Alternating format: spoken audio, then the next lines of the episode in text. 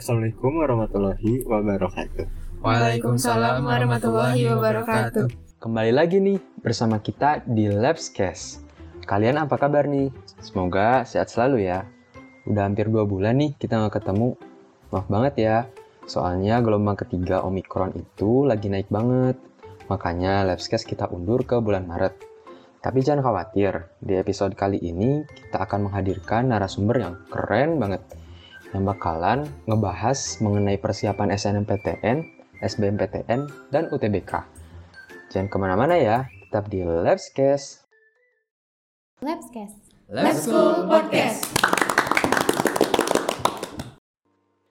Halo semua, di sini kita sudah bersama Teh Harinka dan Teh Jasmine. Boleh perkenalan dulu Teh? Kenalin, nama aku Harinka Dea Alfa. Aku dari lulusan tahun 2021. Sekarang aku kuliah di ITB, Fakultas SITHR di tahap persiapan bersama. Dan sekarang aku ini lagi semester 2. Mungkin dilanjut sama Teh Jasmine. Halo semua, aku eh, Jasmine Alita Wijayanti, bisa dipanggil dipanggil Jasmine. Aku eh aku di kuliah di ITENAS, Institut Teknologi Nasional, jurusan arsitektur. Sekarang semester 2. Kalau di lab school, aku angkatan 2021. Sama kayak Teh Harinka.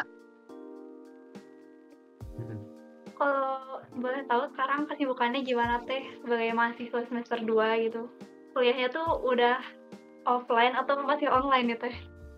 Kalau dari eh, kebijakan kampus, kadang suka online, offline. Nah, itu tuh hybrid namanya. Ya. Iya, hybrid.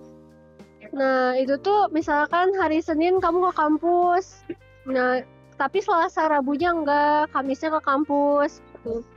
Dan untuk kesibukan, paling sibuk tugas ya, tugasnya bejibun.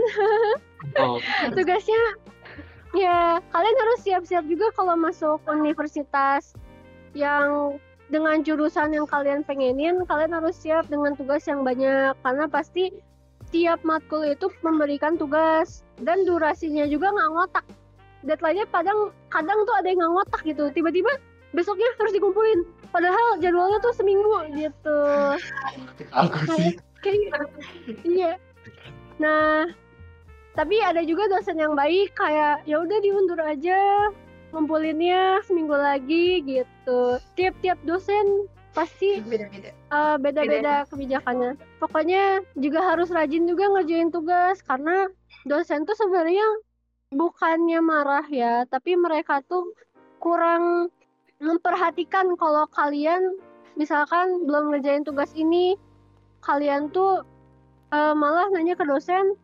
Dosennya malah menjawab "Eh, gimana ya tuh deadline-nya tuh udah lewat cuman nanya balik gitu dosennya. Jadi emang eh, di kuliahan tuh kamu harus bener-bener sendiri tanggung jawab sendiri kerjain tugas ya kerjain tugas jangan sampai lewat deadline soalnya Iya, dosen nggak akan begitu peduli karena dosen juga ngajarnya bukan kamu seorang gitu bukan diri Iya, kamu benar. sendiri gitu Angkatan kan juga dong gitu tuh kelas ya. Iya, oh iya angkatan aku tuh 171 orang gitu. Jadinya Wah. banyak banget. Oh, banyak banget. Lumayan deh PR buat dosen deh. Teh Harinka sendiri di ITB gimana teh? Kalau di sini tuh kita hybrid juga. Jadi ada jadwal offline, ada jadwal online. Kalau Hmm, kesibukannya, hmm, aku dendam sih sama ini. Jadi ada yang namanya laprak, kalian harus tahu.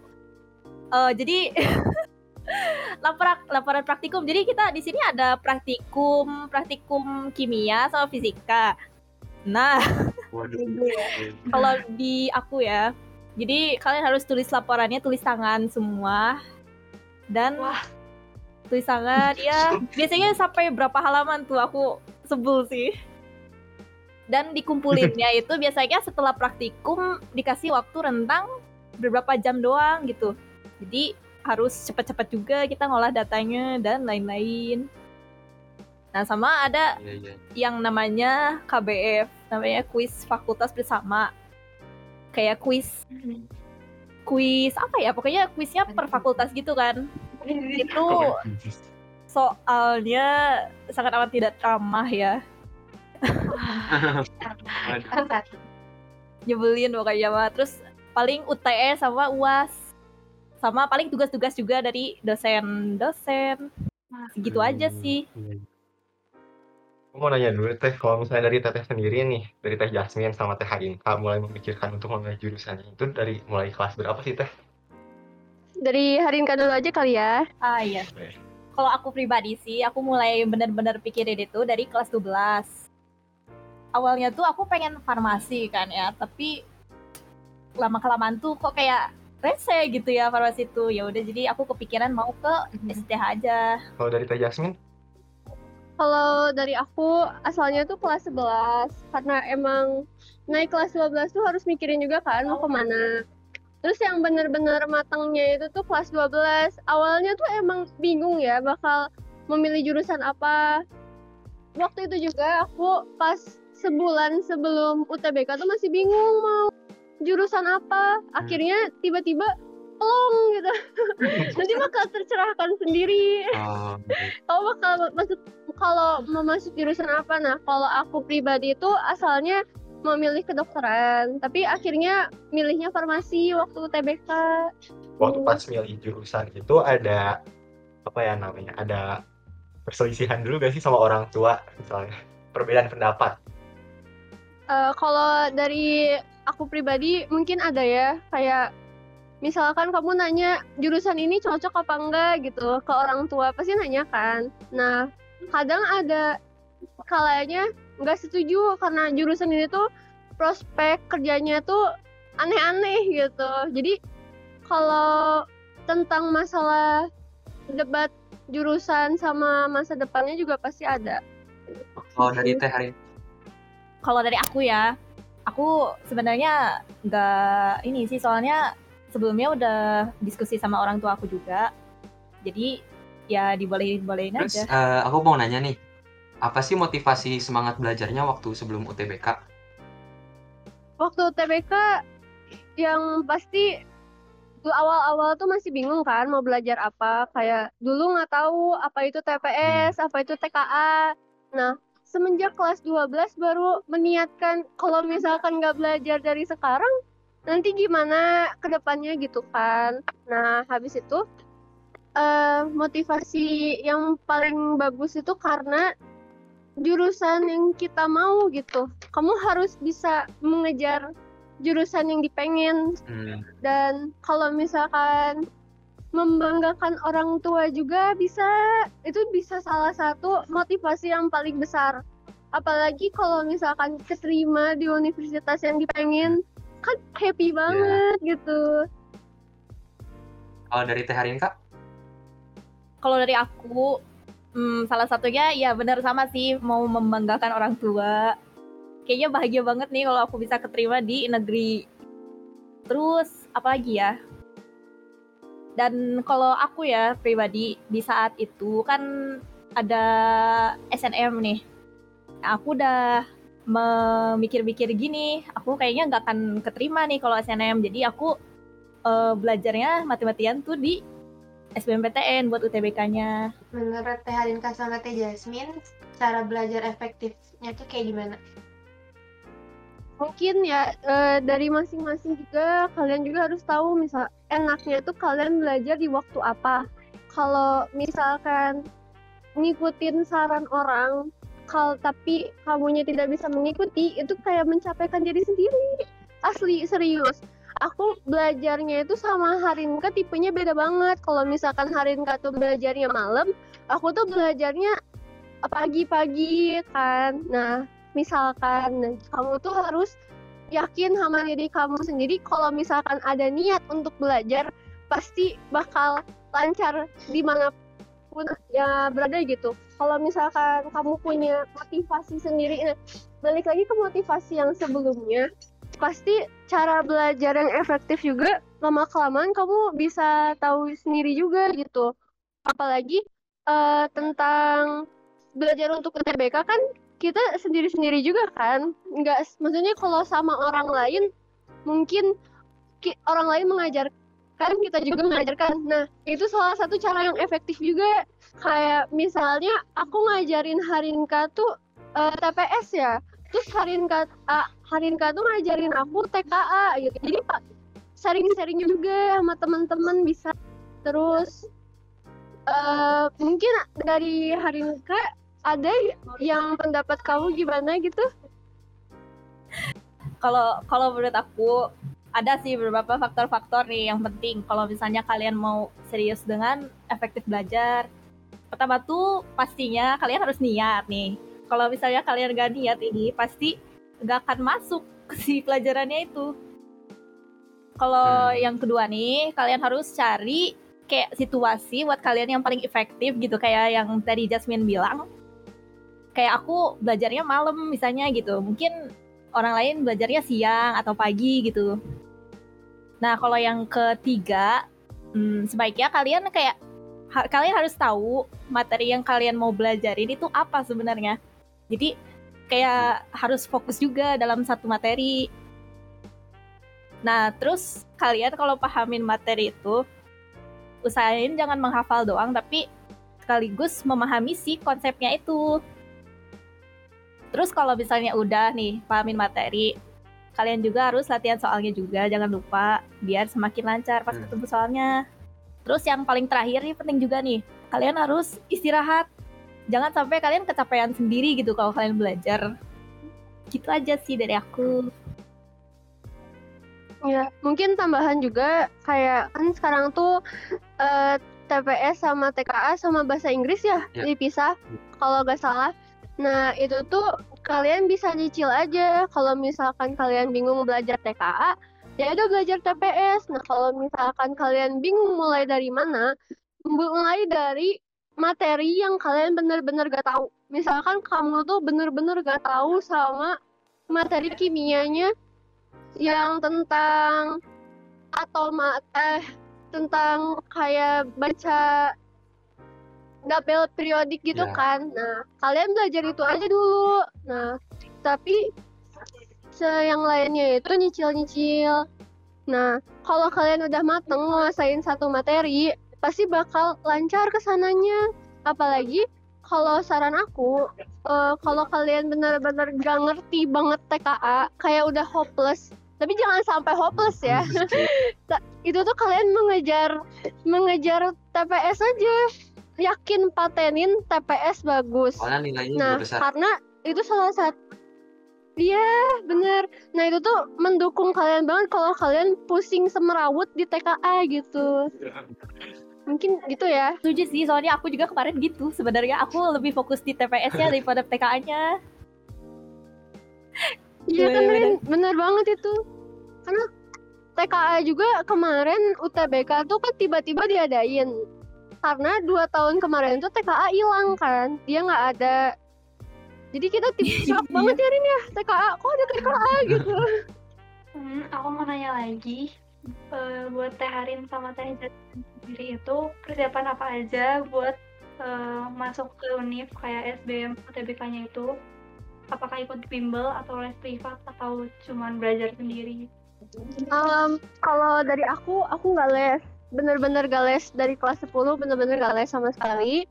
Dan cuman belajar dari sekolah aja.